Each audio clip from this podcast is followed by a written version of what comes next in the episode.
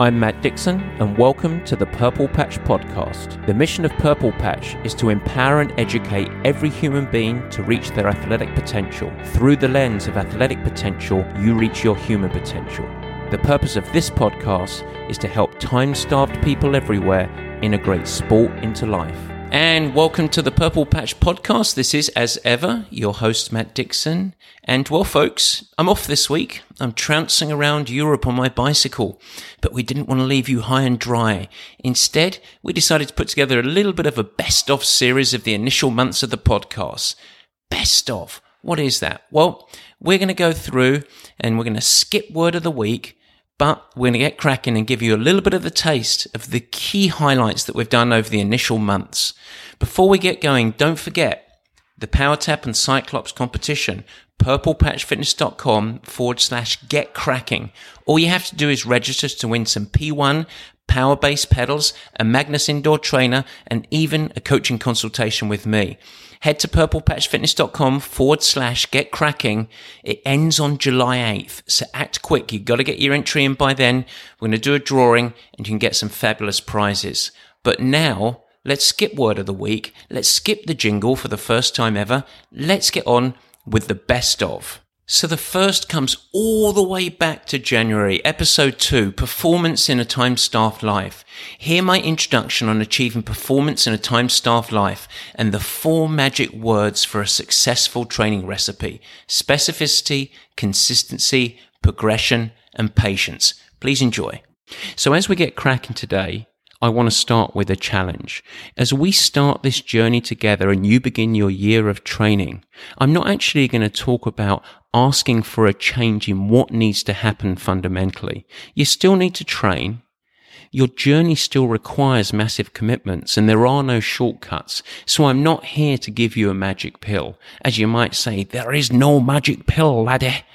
The challenge is for you to shift your lens and the way that you look at the path to performance. So I want you to take a really courageous leap in the mindset of what it actually takes to be successful for you without diluting the undeniable need of commitment to work. You reap what you sow. That's a reality and that will never change. What I'm going to ask you to do is repave your path to your own brand of excellence. I'm probably going to challenge some of your long held beliefs around performance and excellence and what it takes to be successful. I may make you uncomfortable as you start to transition where you should put your focus. And in fact, you might even start to realize some of the areas that you might have been doing things wrong. And that's okay because we want to improve. But ultimately, I want to help create a framework for you to have ongoing success. So the first step of this is to actually talk about the magic performance words. What are the always present words on a really successful recipe for an athlete? Well, the first is specificity. Your training has to be specific to you, your goals and your events, your availability, and of course your readiness to absorb that training and positively adapt. Layered on top of that, the second word that we would talk about is consistency. You want to find a recipe that you can repeat and repeat without making the sport a monkey on your back. And so that really resonates with the way of thinking of some training done effectively is much better than just a little bit too much training that ends up becoming a drag on the system. We also have to have the third word, progression over the weeks over the months, and even, yes, over the years. What you're doing this year wants to lead into the year following. And the final word, the word that many people don't like to hear, patience. Don't expect linear progression on your journey. And just because you don't always see the results, or at least the immediate results of the hard work that you're putting in, it doesn't mean there isn't value there. So, the four magic words when we think about performance is specificity, consistently applied, with progression, and you, the athlete, having a whole bunch of patience. All right, next up, this little snippet is from episode three, Sami Inkinen. Sami was our first guest that we had on the show. Who else could it have been? In this episode, we discuss the key elements of training within context of Sami's time-starved life and how he achieves performance both in the workplace as well, of course, in sport. Enjoy. But I remember when we started a, question that you, you asked for me where we, in fact, it was, this was really the catalyst for how we set up a lot of our training with very busy people now. He said, I, I need to maximize my physical performance within the landscape of my life. And I, effectively, after you going through your exercises, which I effectively stole from you, um, how do we do this on a budget of 12 hours a week of training? That's what I have within context. So I don't have 16, I don't have 20, I have 12 hours a week on a regular basis. So, through your lens, what were the key elements in you setting up your training, knowing that you had aspirations at Ironman performance, but you had, at least within context of the big landscape of regular training, you had less hours. So, what were the key elements for you when you sort of thought about setting up your training? Um, well, obviously, as you mentioned, uh, you only have so many hours a day, and then if you have other uh, responsibilities, you, you truly have a limitation uh, with the time. Um, perhaps, perhaps the biggest revelation for me in terms of training with limited time budget was this mind change. It's a sort of a mind shift, which is for most endurance athletes, including myself when I started triathlon, I always had this idea of like, well, if I can just get a little bit more volume and a little bit more training, I'm going to become gradually better and better. So you need to ramp up the hours. But then I changed my mindset and said, hmm, if you go to gym and you lift weights, you have very, very different mindset. Uh, and the mindset is, okay, I lifted six times whatever amount of weight. And tomorrow, or day after tomorrow, when I go into, into the gym again, can I lift more weights or more reps? It's very, very visible. Very few people apply that to endurance training. So that's what I, I started doing with, with your help, which was I only have this amount of hours.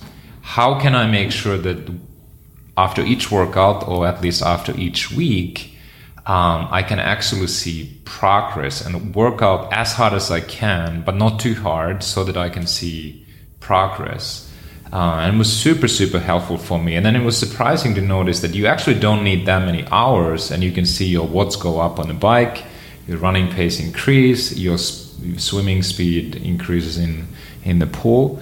Um, so that was an important part for me that I focused on the progress and the improvement as opposed to the process metrics purely, which is like how many hours did I train this week? Yeah, which cannot be the barometer of success. What about going? What about your mindset going into races? There's a, I think there's a lot of thing for athletes as well to look over the garden fence. So look next door, and um, there was no secret. We knew that you were on this training budget, and you could look at yourself and say that I'm improving. But was there any confidence erosion in yourself of your ability to perform relative to peers that you knew were doing 20 hours a week of training? Um or did it not affect I, you actually, at all? I, I never. In fact, once I noticed that I started performing, it became uh, almost a confidence building thing. And I remember having these conversations with friends and acquaintances at, in Hawaii at the Kona uh, uh, Ironman World Championships, where you know age group athletes share how they train 20 to 23, 24 hours a week just to get in there. And I, I, just remember always laughing to myself, like, that's nuts. I, you know, I maxed out at 12 hours a week. Um, so it became almost like a confidence building thing for me that I knew that I had like a secret contrarian approach and it's working very well. So I never really worried about what was happening uh, or how somebody else was, was preparing. To me, race events were less about uh, am I the first or the second or the third? It was a stepping stone to learn if the work is paying off. And then one of the practices I've always used is after every single event, I force myself to sit down for at least 15 minutes to write down three things that I can improve. It's this kind of a growth mindset. And you know, if you race six times a year, that's 18 new ideas what you can improve. And if you race five years, That's 90 new ideas. So, like my path to whatever performance I've achieved, it wasn't 12 months, you know, 24 month quick jump. It's five, six, seven, eight years of tiny, tiny steps. Uh, but when you do that, you know, say 90 ideas, uh, suddenly it's starting to add up. And, and, and even on the, that the tiny tiny steps, and we're part of the dictionary as we call it, is embrace the journey, and that you know resonates. But the tiny steps, people become so fixated on the weekly hours. But if you actually accumulate, in your case, your 12 hours for many, many months, and ultimately you're getting ready for a single day event that's eight to nine hours in duration in, at your performance level, that's a lot of training hours to get ready for a single event. And that's sort of bringing it up again, where it's like that accumulation, that layering of training is the thing. And I would say for your empowerment, you're, um, you're safe in the knowledge that you're always showing up fit and fresh. And, and fitness is seldom the limiter. And, um, and I would say many people that are within the context of busy lives trying to ram 24 hours a week of training in have a high potential of showing up fit and fatigue, which, which is very, very hard to ultimately perform on a single day.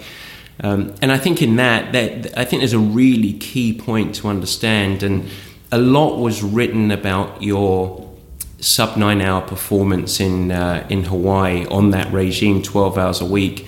And I think that the, the key point that comes out of it is not necessarily that to be your best 12 hours a week of training is optimal. It's what's the appropriate training dose within the context of your life. And so when I always reflect on your journey and I look at you and, and what you achieved, it's the key message is you would have failed if you had done 16 hours. At least we can presume that the results wouldn't have been good. And that's a really different thing because I, there was a, some kickback against sort of some of the things that were written about that, that topic to say, you know, they're saying less is more, and, uh, and it's actually no. The key is finding the appropriate recipe within context of your, your life.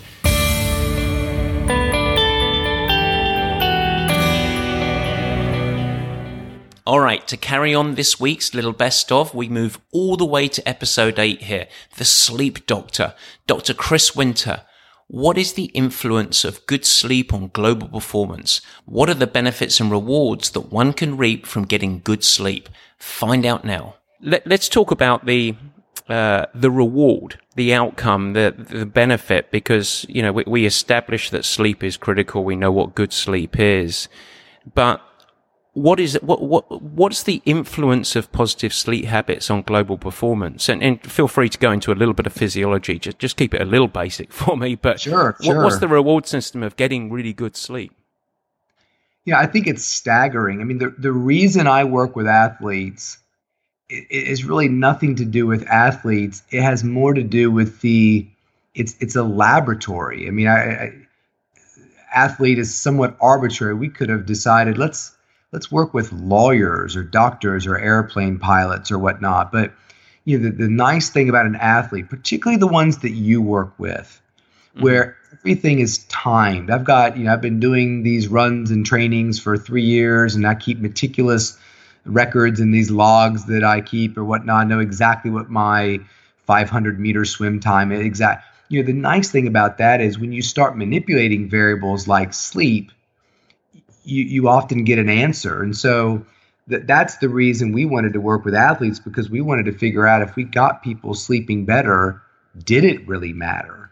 You know, and so the great thing about it is that it does. I mean, in, in numerous studies, not only in terms of athletic performance, but just in physiology in general, it, it, it works. And the problem, though, is it, it tends to work somewhat slowly and it's a long play. You know, it, it's it's not a shot of some sort of performance enhancing drug. It, you know, and a lot of people, particularly the younger athlete, can do quite well ignoring their sleep. So it really starts to become this idea of, yeah, I know you do well. I know you came in first, or I know you came in third. And you think that if you just keep doing what you're doing, you'll eventually get to the level you want to. But it can be a lot easier if you take care of your sleep And so it's easy to convince an athlete that's starting to decline. Now he or she's panicked and saying, "Look, I'm going to pay attention to my sleep because I, am not competing at the level I did a couple years ago." What we want to do is we want to convince young athletes, new athletes, people new to the sport, that this should be part of your training right from the beginning and not simply when things go bad. So, you know, if you're looking at things that it directly impacts, you know, for an individual who's not getting good sleep that we defined earlier, it can impact the speed at which you do your sport. So, a running speed or swimming speed. Um, it's been shown to, to improve both starting times, reaction times, turn times in a swim. If you're somebody who does pool swims, mm-hmm. it completely changes decision making uh, and ability to do things. So when I think about you know races, they they seem I think probably to an outsider as being quite static. But there's a million decisions that are being made throughout a race when to push when to pull back how hard to go in a certain aspect of the sleep. Uh, we become very risk adverse uh, when we uh, i'm sorry we actually seek more risk than we should when we're uh, ill prepared to sleep. We don't recognize cues from others. We don't recognize our own cues when we're when we're when we're poorly slept um, so you know, all these things we tend to be injured uh, more. We tend to recover slower from injuries. Um, it's, it's amazing just our, our accuracy with certain things. So if you were a biathlete and you had to suddenly stop skiing and shoot a gun, you know, accuracy of things like that becomes much less. Um, our ability to retain information, to concentrate. You know, I think of a long distance runner my biggest hindrance when I've done things like that is myself. I just I can't bear to be with myself for a 3-hour run. You know, which is why I'm so much better running in a new place, like running in New York City than I am on that same road I run on all the time just because the mental aspect of it crushes me and that's much harder for an individual who's poorly slept. So it's just it's all of those things. It's optimism, it's faith, it's it's it's it's energy, enthusiasm, stamina. All these things suffer when we're not getting enough sleep. And and then uh, layering on the the most general one, of course, it's the playground of your physiological adaptations as well. So, in other words, if if you're very athlete centric in your mindset, you're applying a training stress and yes. the physiological adaptations of why you're applying, applying that physiological stress to be fitter, stronger, more powerful, etc., etc., cannot happen without proper sleep as well.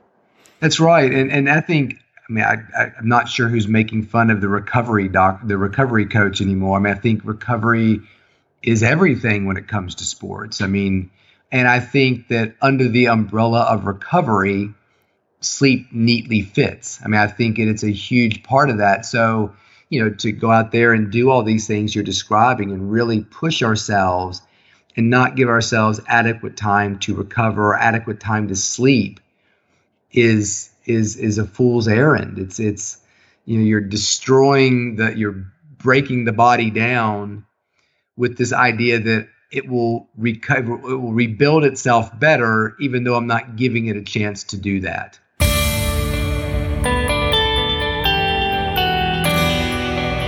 You know what? I love a good natter with other coaches, but I was honored to have Steve Magness on the show. He joined me in episode 13. Two big takeaways here with Steve. What are the mistakes that athletes make during training? And conversely, what are some of the positive habits they possess? Enjoy. You're a running coach. I, I have a, um, a lens on triathlon, obviously, and sort of overall endurance athletes, but I'd love to know your perspective when you look at at training runners, performing runners, what are the biggest mistakes that you see being made from athletes? Yeah, I think what it, I think the biggest mistake I, I see is the the kind of too much too soon or like um, component or like over emphasizing of one quality. And what I mean by both, uh, too much too soon is pretty obvious. It's that they they think like, oh, I need to perform at this level, so we're gonna jump from you know it, platform A all the way to platform Z, right? Instead of making a nice gradual improvement and like gradually increasing the stress. And I think the other component is like people start thinking that, oh, like this is the magic workout, or, you know, I need to be able to do a six mile threshold run at this pace in order to run my race. And the reality is, like, all the components matter. They just matter to different degrees as we, you know, at different periods of the year. So it's not that 400 meter repeats or mile repeats or a tempo run are magical. It's just they offer some sort of different stress to get us there. So I think like acknowledging that and understanding that is incredibly important. I think it is. The too much too soon as well. The the giant leap. The other one I would add to that is we, we talked about obstacles a little bit. When people, for one reason or another, fall behind, and a great example is several athletes have had flu recently. We've had a big flu outbreak uh, this year. And I was just talking about this this morning. Catastrophe happens when you try and play catch up too quickly. So even in a block of training, uh, it's it's a really bad thing to think I'm behind by two weeks. I'm going to accelerate. Coming back from injury, how many times do we see repeated injury cycles or performance failure from athletes trying to get from A to B? Whether it's the huge leap, you know, I need to get to where I need yeah. to get to as a performance, or it's just coming back from sickness where catastrophe happens so many times. Exactly. That's a good point because I think, you know, I look at training as like we can't force adaptation, right? We I can't force your way into improving in your 5k by 20 seconds, right? It, has got to ha- it's got to happen on my body's schedule. And that same thing applies, you know, if if you're sick, like I can't say, "Oh man, we lost those 2 weeks and now we have to make up for it." And it's like, "No, we are, we are where we are and like we need to improve upon that but like we can't we can't we don't have a time machine. Like i can't go back and say okay like here throw all this work at it and like we'll get better. It doesn't work like that. No exactly. Well, in, in that lens with the let's go to the positive side and uh, i'm really interested in habits. So what are some of the the great supporting habits that you think help some of your athletes be successful Hmm, that's a good question. You know what? I think in habits, I think the biggest thing is like we call it like living the runner lifestyle to a degree. And that's not being like obsessive or obsessive compulsive on things, but like understanding like what actually matters, right? Mm-hmm. And then like giving that value. So if if like you're training with a high degree of volume and intensity, then what matters is recovering off of that. So making sure you that you're getting the sleep, making sure you're getting the recovery, making sure you're like getting the n- nutrition, like those things have a higher degree of value now. So what I've seen with athletes who have done really well is they're not like obsessive compulsive on it, but they know what to assign value to, right? They're not worried they're worried about getting nine hours of sleep or getting the nap versus like obsessing over should I eat like this recovery protein or this recovery protein, if that makes sense. It, it's a hundred percent. I'll give you a uh, a saying that that is the heartbeat of sort of mindset and approach at Purple Patch, both in our pro squad and across our landscape of athletes. We always call it nailing the basics, and yeah. so it, it's it's an incredible. It, it, it's it's not sexy. You don't sell it, but ninety five percent of success in my mind is getting the very basic stuff right, and then you have the privilege of working on the incremental stuff of refining what what protein drink you're going to drink or whatever you might might say.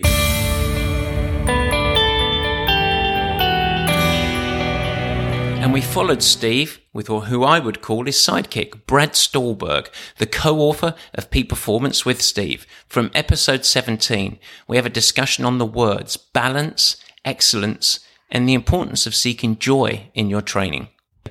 So let's um let's go to the words. So I, I have a few words and I've got a feeling that we're going to go down some rabbit holes as I mentioned. So I'm just going to name say one word and I'm going to get you to talk about it, and and I bet that I have some thoughts coming back at you. So uh, we'll try and spend two or three minutes at each word at most, but this might end up being a long podcast if not. So here's the first word, and uh, you you talk about this a lot, both in your writing as well as in the book. Balance. An illusion, And what I mean by that is I think there's so much societal and cultural pressure, at least here in the States, to strive for balance. And I think that people hear that and they think that every day you should have just the right amount of time for family, just the right amount of time for work, just the right amount of time for your hobbies, just the right amount of sleep, and each day should be like perfectly balanced. And I think that if you pursue that, two things happen you either end up having a life where you go through the motions and it's just from one thing to the next, not really pursuing anything passionately or deeply, or you end up completely burning out because you are pursuing things passionately and deeply, but you're trying to do everything at once. So when I think of balance, I don't at all think about having this perfectly structured day, perfectly structured week, perfectly structured life where the various pieces are in equal proportion. I like to zoom out and I think about it much more over the course of a decade or a lifetime. And that can absolutely involve periods of going all in on something. Um, I've absolutely. written about this. I've thought about this a lot. I actually think the times when people tend to report being happiest and most fulfilled are the times when they're least balanced. It's when you're falling in love, when you're trying to make an Olympic team, even as an age grouper, you're really going for Kona in sport or you're a founder of a new company, you're starting Purple Patch as a business, right? These are not balanced times, but they're times when people feel really alive. The the phrase I sometimes or, or often say is um, unachievable utopia. That's uh, when people say I'm trying to find more balance. It's like you cannot achieve this utopian state. It's it's not question. And in fact, excellence, which is uh, which is a word I'm, I'm going to ask you. I don't want to I don't want to give away too many of the words to you in advance, but excellence is unachievable in a state of this theoretical balance. I think it, it balance aligns with mediocrity in many ways. Um, yeah, you can. I, you know, you, you mentioned excellence, and, and maybe we hop in there a bit because I think that in a long time ago in a conversation we shared that we both are fond of a book called Zen and the Art of Motorcycle Maintenance. Yep in excellence, right? That's a recurring theme through that book. And the author makes exactly that point that if you want excellence, and excellence isn't just winning a medal or, or placing in your age group or getting promoted at work, excellence can also be a loving relationship, raising a child. Uh, the more that you care about something, the more excellence you'll get out. But like you said, you can't care deeply about everything because there's just not enough. There, you don't have enough energy. There aren't enough hours in the day. Exactly, and I, and absolutely agree. I want to come back to balance for a moment because one of the things you said, I think, is worthy of extra extra, extra exploration as well. Where you said people are often happy happiest when they are on very focused quests. Essentially, I'm, I'm paraphrasing, use my own language, but very focused times of dedication. I think it's important to note as well, in my opinion, that doesn't mean those periods of focus mean the dismantling of the other institutions of your life. And so you can be all in on, in my case, trying to qualify for Hawaii, for example, but it shouldn't be, and there is not balance there necessarily. It's a, a very focused task, but it shouldn't be at the dismantling of your health or your relationships and everything else. And I think that that's an important distinction because it's it's always a ratio of focus ultimately. Totally, and I think that it's easy to tell yourself a story that you're still maintaining relationships in other areas of life, but in practice, too many people um, kind of let that down as they're pursuing something all in. It, I think it's also it's very important to to make sure that you're carving out time for just joy. And it's really easy for type A pushers that want to achieve to find meaning and, and it's it's a Greek term called eudaimonia, so the kind of happiness that comes from doing some type of hard thing. And maybe they get 99% of their happiness from that and only 1% from just experiencing joy. And I'm young, I'm only 31, but even in my 31 years, I've kind of reversed my thinking on that. I used to be, yup, like meaning do hard things, that's the path to fulfillment. I still think that's true, but now I shoot for more of like an 80 20 relationship. Because if you're always just so serious and pushing, eventually you're going to get to a point where you're like, what's the point of all this? Like you have to to carve in time to experience joy. And that can be through relationships. That can be through having a couple beers, even though you're trying to hit race weight. You know, at the end of the day, you got to have those times where you can you can sit back and experience joy. It's it's actually essential for the the uh, the actual point of your focus. So let's use an athletic context. If you are driving for something and you are wholly focused, or if you're starting a business and it consumes so much of your, your passion, your dedication, your time, those, those parts of stepping back and removing yourself and creating, in your phrase or word, joy is a critical element to facilitate acceleration and success in that place of focus. You cannot do it if you are wholly. In fact, it is a part of, I, I have got, I've got asked the question, what is all in? And all in for something doesn't mean absolute. And that, that, that's a, that's a counterintuitive phrase. But in my mind, all in, if you are all in and you're going to do it sustainably, and you're going to ultimately be successful, you have to carve out time for yourself. You have to carve out time for others and you have to remove yourself from whatever that pursuit is. Otherwise, it's unhealthy obsession. Totally agree.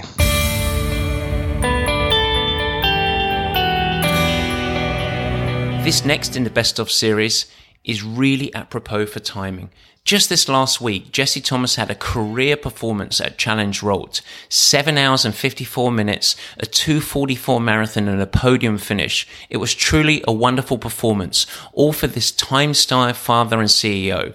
We go deep in our best of, in which Jesse talks about the importance of his new phase of his career and how he structures training around work, family, and such a busy life. And the, you know, if, if we went back to the start when we started yep. working with each other was right at the start of your professional career. Yep. I mean, you weren't a father at that stage. No. And, um, and most of the goals that we talked about, it, it was, I mean, I, I can say this in, in, in, in support of you there. You have always carried that lens.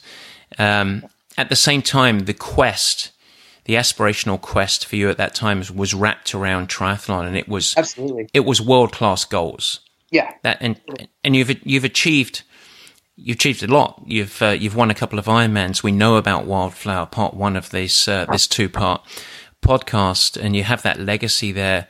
But at a certain point, there was there was a transition or or a soft point of transition of focus, a phase of transition to focus. Can you point to any particular time where you felt like the the transition occurred to a more global performance mindset? you know, it's it's funny because I can't really point to a specific time. I think the the business when I started triathlon, Picky Bars was a side project. And I knew I wanted to be a professional triathlete. Uh, and I, although I had no idea what that meant, um, but I wanted to be successful, and I thought that I could be as a professional triathlete. And then I wanted Picky Bars to keep doing what it's doing as this cool side project. But I did, but there were no aspirations with Picky Bars because I didn't even understand what what the aspirations could be. And then versus now, so if I'm if I'm bookending two two ends of the spectrum, versus now, there is this very clear realization of like the impact that picky bars could have on myself on my family and on my community. And it's in a lot of ways much more impactful than me even up to doing anything but maybe winning kona right? Um, it would have a bigger impact the success of that company would have a bigger impact on the communities i care about and so and and so if you look at the two ends of those spectrum, I think it's been a fairly gradual process actually over the last eight years, kind of as I've had success in triathlon, I've experienced that. Um, I've aged, but then also as Picky Bars grows, grows, grows, and, and success at Picky Bars means more and more than it used to. Um, and the only inflection points I would say are everyone's inflection points, and that's when you have children. Yeah. And um, when I had my son, all of a sudden, racing wasn't about for the first time ever, racing in picky bars wasn't simply about like being the best I could be. It was about providing for my family and um, making sure that that being the best I could be was in line with making an income and set and and and and uh, you know just literally providing for my family basically and and then and then even more so with having the second kid because it's like it's now I think the other thing that, that that has transitioned in that three or four years since having the first to the to the second is uh, the need to not only provide for them kind of like financially and resource wise, but also time. And realizing that my t- the time that I can give to them is the most valuable thing I can give to them now that they're legitimate you know children that are interacting with the world. They can interact with me. I can influence them in the in the heaviest way possible. And that those two things have been the biggest transition in, in my lens and have made triathlon to a certain extent less important you know in, in the global scheme of things because those things have now exist and they didn't exist before and, and and bear in mind when you say less important, you've uh, I think it's important to, to get out here because less important doesn't mean unimportant. I mean, you no, you you won you won your two Ironman races with that mindset. Hundred percent, and I won uh, you know four of the of those wildflowers or whatever with that mindset. You know, uh, yeah, exactly. And I, I remember a, a, question that you, you told me that you were asked, where you were you were asked, would you rather be world champions or a world champion or have picky bars of success? And the answer was picky bars, and and that's where you sort of that that, that was a point. That was certainly by then that was pretty obvious that we had this we, we had this transition, and, and and the reason I'm asking you this question, Jesse, is I very distinctly, when I lecture about performance and I talk about professional triathletes, and I say the quest is unapologetic world class performance. And so what I mean by that is we suppress m- many of the other areas of life and they go on a journey for world class performance. And in some ways, that was how you started in the sport. And yet you've successfully made the transition to now what I think about nailing uh, performance globally for the amateur athlete, which is integration of the sport successfully into life so that it lifts your performance as a, in your case, as a father and as a CEO. You've just managed to do it to this overachievement, uh, massive degree where you're also retaining world class performance. And, um, but but there has been this there's been a coaching transition for me yep. there's been a, a, mindset transition and so with that in mind do you think that your experience in sport and your training life your actual the commitment to continue training and the quest do you think that that has held back uh, Picky Bar's growth, or do you think it's actually been a, an asset to you in many ways, individually and as for the company?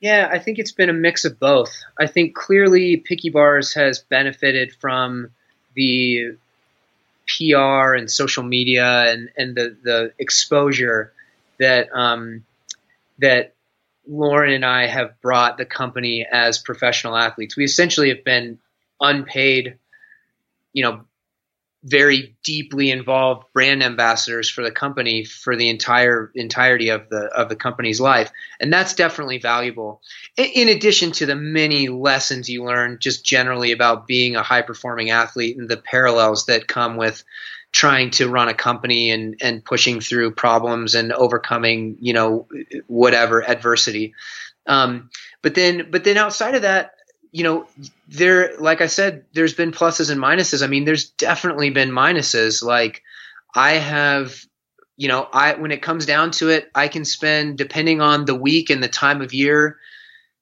you know, maybe 40 hours when, when I'm in my complete off season in the office to five hours tops when I'm in my deepest Ironman training weeks. Um, I'm gone a lot for big races and um, and I can't, and and I think more so than anything, I can't take on the level like an increased level of responsibility, like bringing on significant investment to Picky Bars to help fuel the growth, which basically every other company in our industry that's our size has already done. Um, and and those things have for sure limited the growth and the success of Picky Bars. Sure. Uh, yeah. I, I, want to hone in on one thing you said: the parallels yeah. of professional triathlon career and building a business. Yeah. You've you've gone through both, and you've gone through them effectively at the same time. Oh yeah. What what what the, what's the headline news? The parallels of the things. I mean, you said problem solving or troubleshooting. What what are the other areas that you think that you've had where you've what you've experienced in sport has has been a sort of parallel to building a business? Mm, more than anything, I think it's just like overcoming adversity, you know, and and believing, having a deep rooted belief and confidence that you can figure it out, even if the answer is not clear or success is not clear, the path to success is not clear. Um, that ultimately, like time, trial, experience, all, if you continue to do those things, you continue to show up, it will eventually work out a lot of times in ways that you don't expect, but it will eventually work out. And that that's been the primary takeaway that I've had in in my athletic career.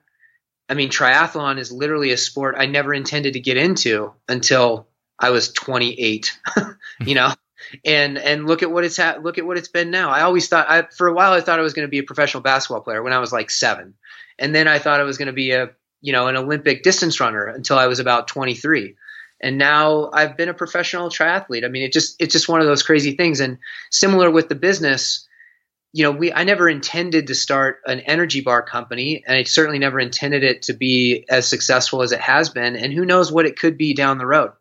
Um, but we've had lots of in, in all those various experiences. I've had all these major setbacks that I either got through or forced me to pivot into a different direction that led to newer, better, different things that I didn't anticipate. And um, those two, I think, learnings are like the most, the, the, the, biggest parallel you can draw from from the from racing to business. I, I, I could have, if if I had have not heard the question, I could have come in and thought about the journey of Purple Patch and, uh, and, and drawn the parallels to our own as a company, our own non-linear progression and, um, and the commitment and the confidence to say, we've got to figure this out. Or I could have heard, thought that you were talking to a young athlete that aspired to be professional. It's, I mean, I, I think it's, I think it's a point that's really well taken.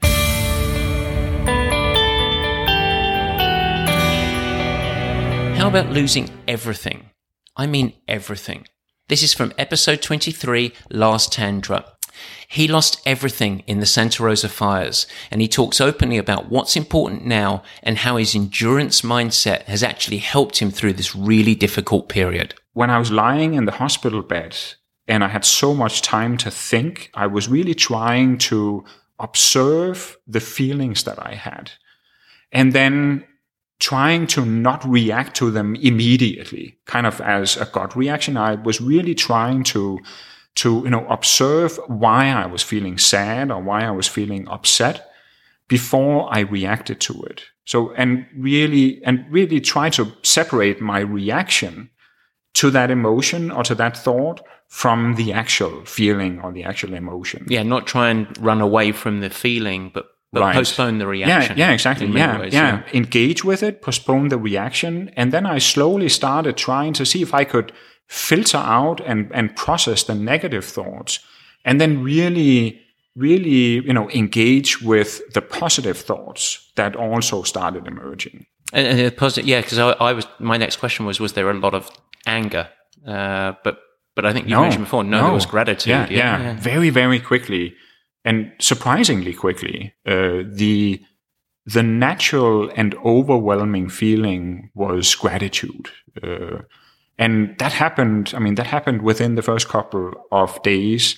Gratitude for our neighbor calling us, gratitude for making it out of the fire uh, alive, gratitude for my wife making it out, gratitude that my daughter was not at home, that she had gone to college eight weeks uh, prior to this.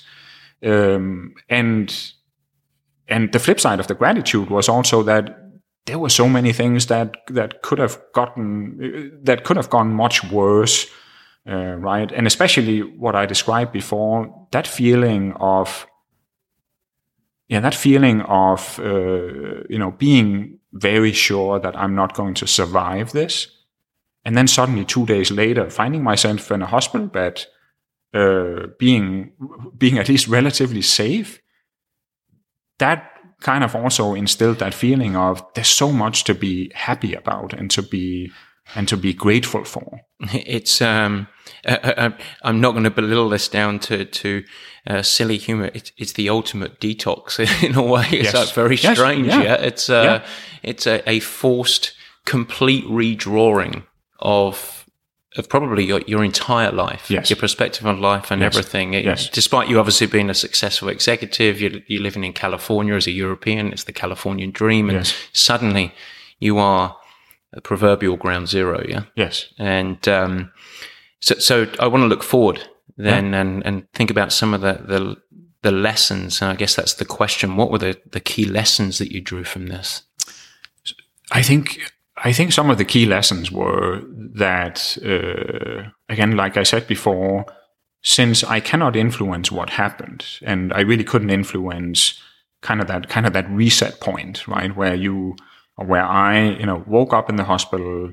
All my things are gone. I'm not sure what my life going forward is going to look like. I'm not. I'm not sure if I'll be able to walk again and run again.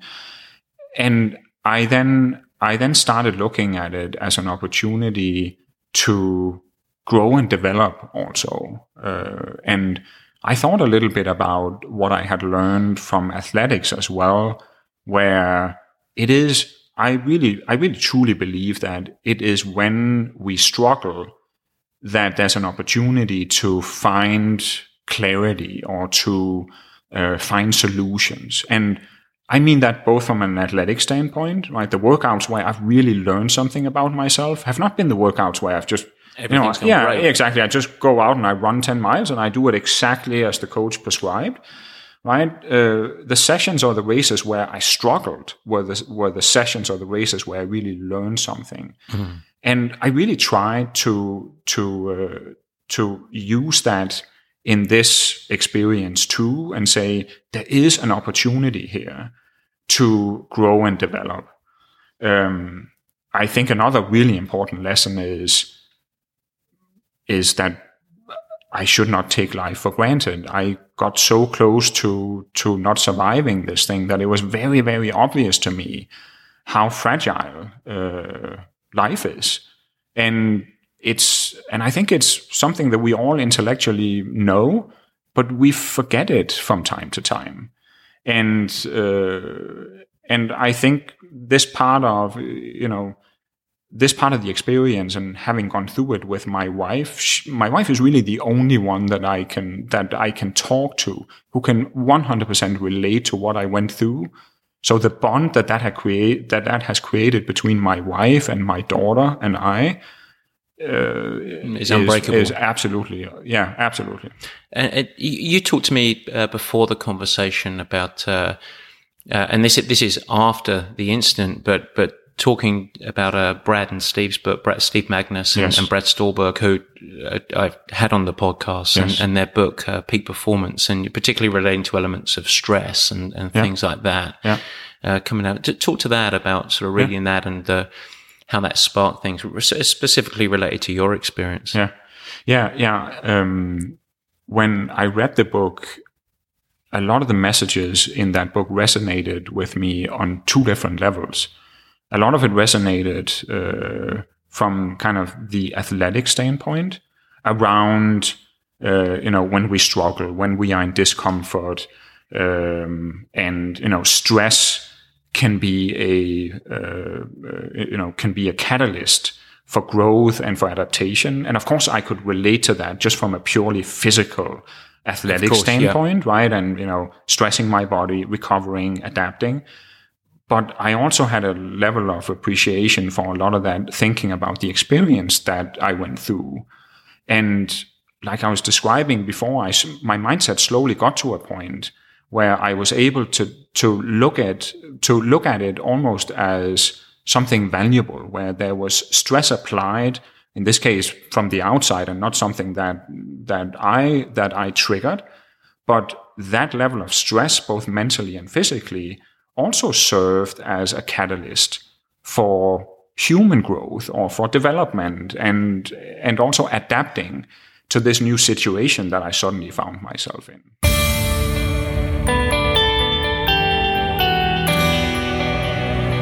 And finally, nutrition. It was a hot topic for you guys. In fact, this is pulled from two of our episodes, which, were a couple of the most popular. Both are with our resident nutritionist, Kyla Channell.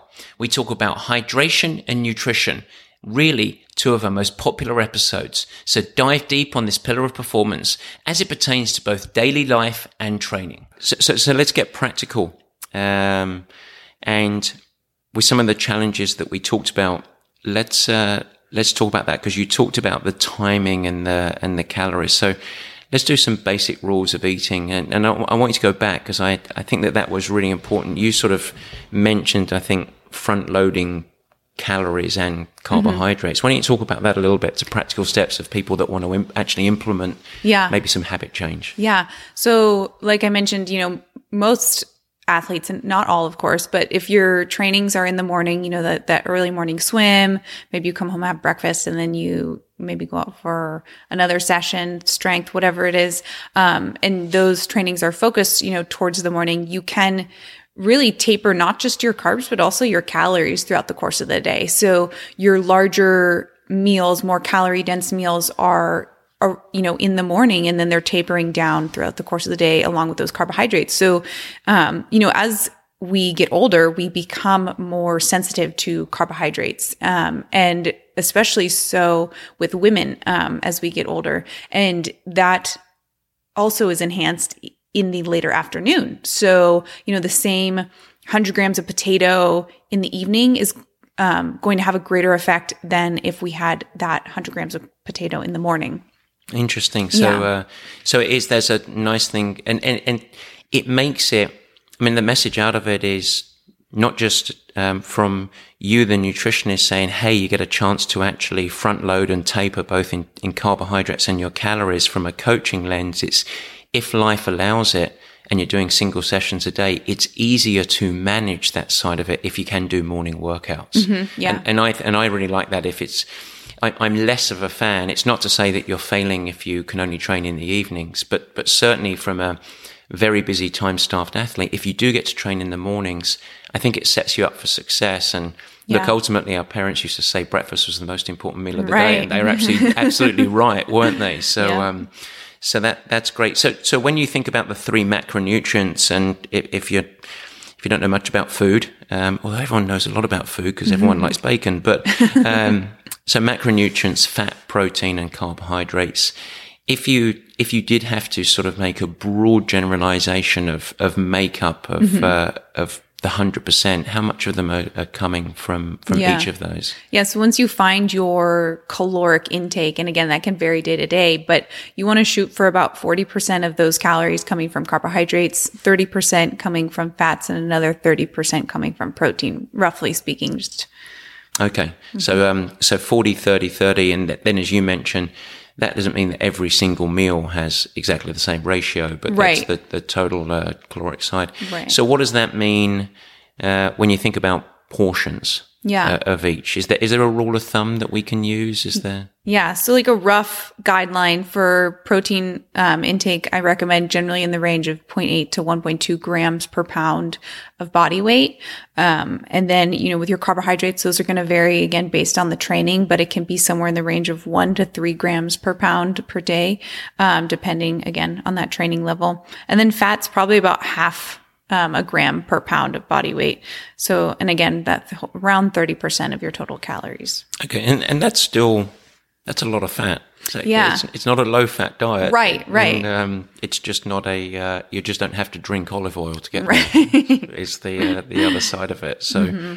that's, uh, that's sugar. Oh, I do want to go back because I, you know, we, we sort of discussed, uh, high fat diets a little bit, but let's go to the other side of, of sugar. Mm-hmm. And, uh, and we will, we will, we, we are retaining the nutrition, the Matt Dixon purple patch nutrition versus fueling standpoint. So we're going to remove discussion of sugar in performance and training. Outside of it, it's, it is an issue in global health for our society at this time. Right. Yeah.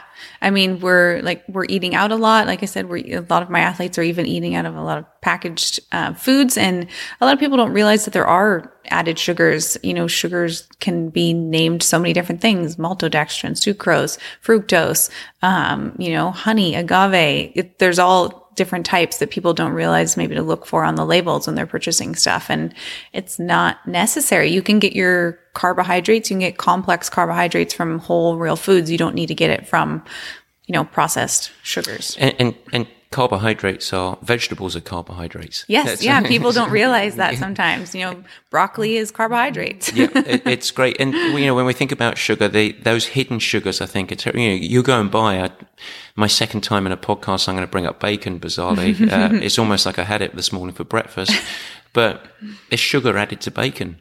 Oftentimes, you Most of the times, yeah, to preserve the meat, there's sugar added to it. So yeah, that's a that can be a challenge sometimes. It- It's a fair enough from the performance minded, though. There is literally no place for. Uh, it, it- and no place. I'm. I'm.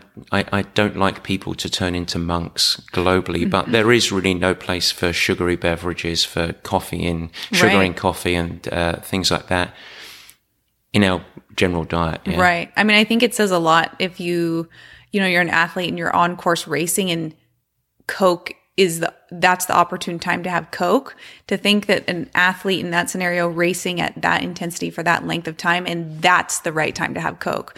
Not outside sitting on your couch. Um, you know, that's never the right time to have. Well, when you're doing that, that is going, uh, as I would say in English, that's going straight to your hips, mate. You know, it's uh, it, because it, it will be stored most likely as fat rather Yeah. than being stored as usable energy, basically. yeah. Right. A- At least from a performance side, that stored form of glycogen, which is great.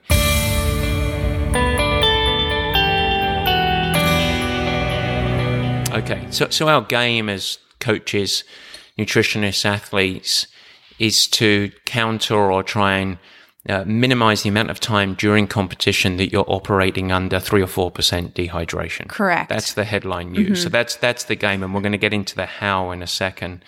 Um, so so what would you think were some of the the mistakes or points of confusion for an athlete, for endurance athletes? You work with such a broad Right. range of athletes when they're approaching hydration. What are some of the, the biggest points of confusion that you see? I think first off, so many people don't realize that the female and male GI systems are different in their absorption rates and um, the fluid and electrolyte balances that they can utilize are different.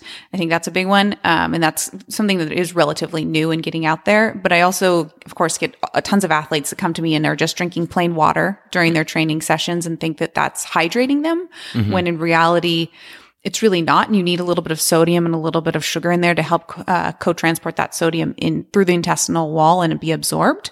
Um, well, then I get people who, of course, are on the opposite end of the spectrum and drinking things that are way too concentrated, um, or just not drinking at all and just going out. You know, particularly I find that in when with runs, like people who when they go for really long runs, they just won't bring any fluids. Yeah. Um, so those are the common ones. And, you know, you talked about plain water, the subject that I have to bring up, uh, hyponatremia. uh, maybe explain what hyponatremia is first. Yeah. And then, um, uh, because that, that's a hot topic, you know, on, on the evangelism between drink to thirst and, Right. and hyponatremia. You Yeah. know, that's, uh, what, why didn't you talk about hyponatremia a little bit? Yeah. So hyponatremia is j- you're essentially if you're drinking plain water while you're training or racing, you're diluting your blood electrolytes. And so your sodium levels are, are dropping off in comparison to the, the volume of water or fluid that's in your blood. So you have low sodium levels per volume of blood. Um, that tends to be more common in women and particularly women in either the high hormone phase or that are, are have gone through menopause. So it's something to watch out for for the ladies. Um, but yeah that that can absolutely happen. And if you get to that point while you're racing it's it's kind of you, you're not gonna fix that during the race. You're probably potentially ending up in the med tent if you Yeah. will. And you know, I, I'll remember. I, I remember a story a few years ago. Now, uh, and our English listeners will probably enjoy this very brief story. But uh, it, it can be very dangerous. You know, it's this isn't laughing, but many many people went to hospital. In fact, I think there was even one a person that passed away from hyponatremia in just a half marathon in Newcastle a few years ago yeah uh, because it was extremely hot relative to local temperatures. It was a whole 65 degrees and partly cloudy. um, and, uh, you know, we shouldn't be, shouldn't we should laughing about Right. uh, chat, but, uh, but it's a, a very northern English thing, and uh, and they piled on recommendations of drink, drink, drink, drink, drink, and people took it very, very seriously and ended up in the med tent. Yeah, yeah uh, and that that can really happen. Uh, so on the flip side of, of sort of the hypernatremia, best intentions, recommendations by coaches, drink, drink, drink, but mm-hmm. people just drinking. Hypernatremia occurs when you're consuming pure water, right? Basically, because you're adding to the dilution of your natural electrolyte exactly, balance. Yeah. yeah. Mm-hmm. Uh, on the flip side, then there's uh, research, there's um, interesting research around drink to thirst, and there are evangelists that say no matter what, mm-hmm. we have an evolutionary mechanism uh, that tells us that we should just that that we are signaled when we are mm-hmm. becoming dehydrated. We should just listen to that. Right. What's your standing on that? That becomes a little bit tricky again when you are um, either a postmenopausal woman or a woman in a high hormone phase where your thirst sensation is dampened. So you can't utilize the drink to thirst rule in that type of scenario. You know, using a cue or a timer and kind of reminding yourself when to sip and drink is going to be really important if you're in that category. Okay. And what about people like me. I'm not. Uh, mm-hmm. I'm not. Me- I don't think I'm menopausal. But um, uh, you know, is is there a rule of thumb for me? Because I can go out and run for 45 minutes, yeah. and I don't need to have a hydration strategy right. for that, do yeah. I? Yeah. I mean, if anything, you could use some plain water, and anything really under 60 minutes, plain water is really fine. Um, you know, I would assume you're getting electrolytes obviously throughout the course of your day from your foods and if you're salting any of your meals and things like that. So I think you'd be totally fine in 60 minutes or less with just plain water. Okay. And then, you know, when, when would you say there's a, is there a tipping point or a number, a rule of thumb, knowing that over a certain number of minutes or hours that you need to have a dedicated hydration strategy? Yeah.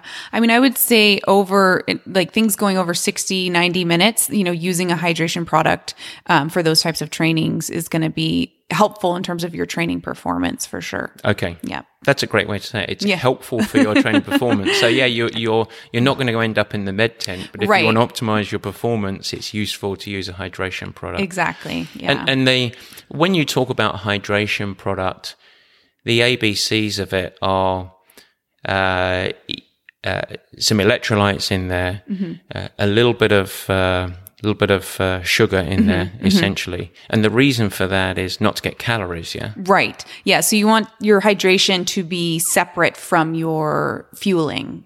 So you're not trying to get your fuel from your hydration product. The, the, the electrolytes in there and the, the, the calories that are in there, you don't even count them towards sort of a refueling strategy. Yeah? I would not count them. No. You just the, the simple reason is to help draw it across and exactly. absorb and actually mm-hmm. hydrate you at the cellular level. Yeah, yeah. So a little bit of sugar is required as kind of a a little uh, a co-transporter for sodium to help pull it across the intestinal barrier. So we can get a little bit of sugars in there to help kind of pair up with that sodium, pull it across the barrier. That will be a more effective way to get that sodium into your system to help keep that blood plasma volume up. Okay, let's talk about hydration goals a little bit because mm-hmm. th- this is something that I find many athletes don't understand. Uh, they um, they take the lens of a camel walking through the desert, mm-hmm. storing as much fluid as they possibly can, but when you're exercising, while hydration is important, you've established that. Mm-hmm. It's not a goal to retain full hydration status. Right, right. Yeah. I mean, there's no doubt that you're going to come out on the other end of the race with some level of fluid loss.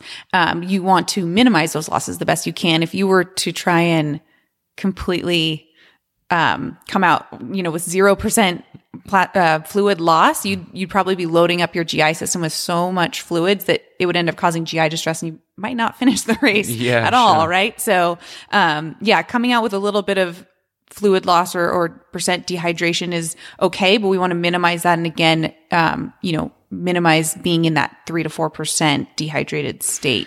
And that, that becomes, we'll get into this a little bit later, it becomes more and more important or more of a thing to be managed the mm-hmm. longer the event or the training session becomes. Right. Yeah. Yeah. Because you're you're you're trying you're, to minimize it over many many hours right. sometimes. Yeah, you're sweating for a longer period of time. That that makes sense. And then coming back to electrolytes before we dive into our case studies, mm-hmm. because it's such a such a, an important role, and people with the emergence of, of the sports nutrition companies, electrolytes have uh, have sort of bubbled up into people's psyche in many ways. So, mm-hmm. explain what they are first and what their role is. Yeah. So our main electrolytes and the common ones you're going to see in hydration products are definitely going to be your sodium, potassium, maybe a little magnesium, and then we also have calcium and uh, the chloride ion as well.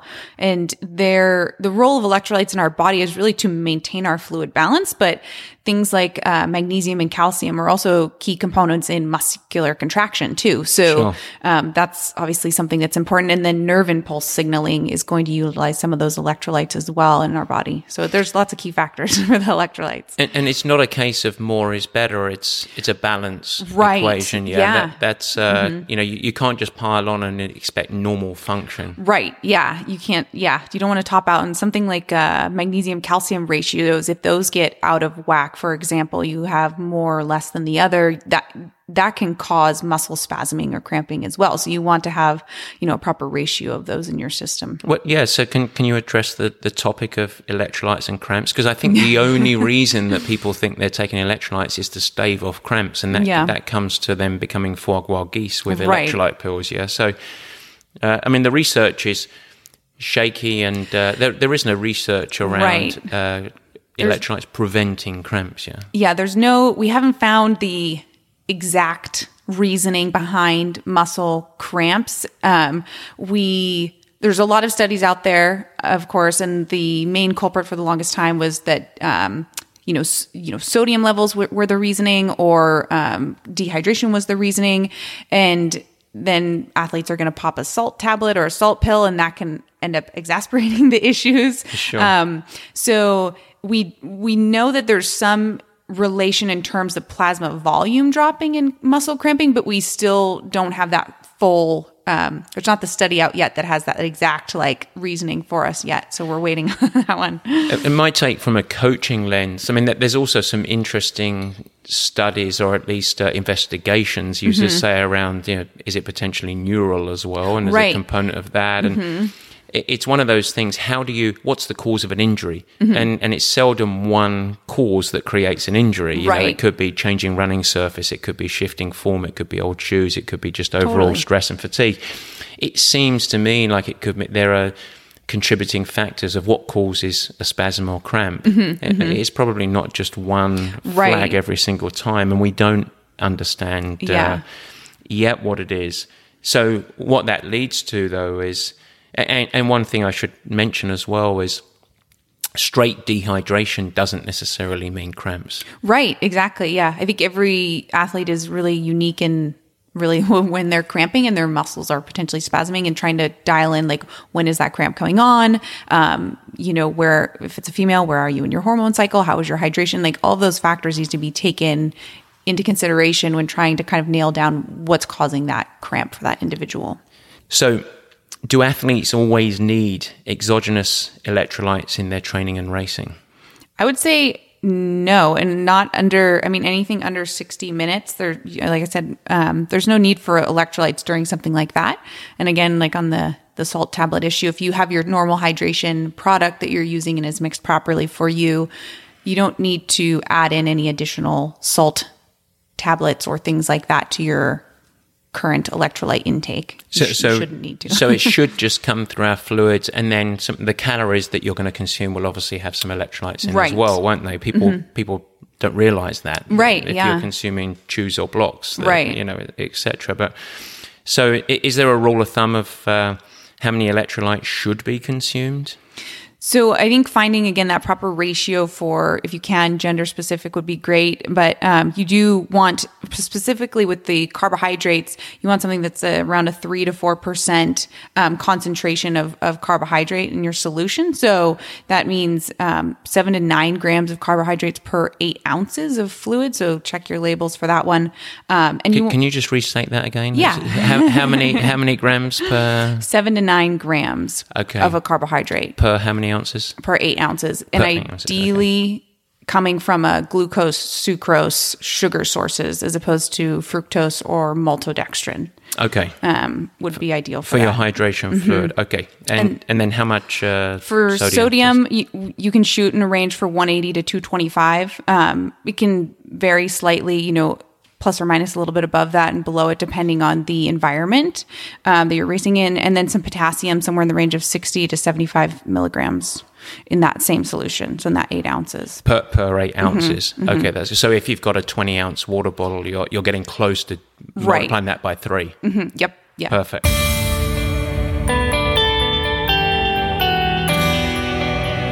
Well, thanks so much. And firstly, a personal message. Thanks so much for joining us on this journey in the podcast with Purple Patch so far. So, what now? Well, actually, I think it's really valuable for you to go back and listen to those episodes in their entirety. Head back, keep the learning going. They're so packed with information. And in fact, purplepatchfitness.com forward slash nutrition is still alive if you want to get in there and complete some of the cheat sheets. Coming up, we've got a lot more fun. We're going to talk about the value of training camps and how to manage big blocks of training. We're also going to discuss confidence with Professor Andy Lane out of Wales and how you can coach confidence in people, but also cross over into business and life. And there's so much more coming. Stay tuned. We're going to be back with the regular episode next week, but until then, enjoy the best of and take care. Cheers.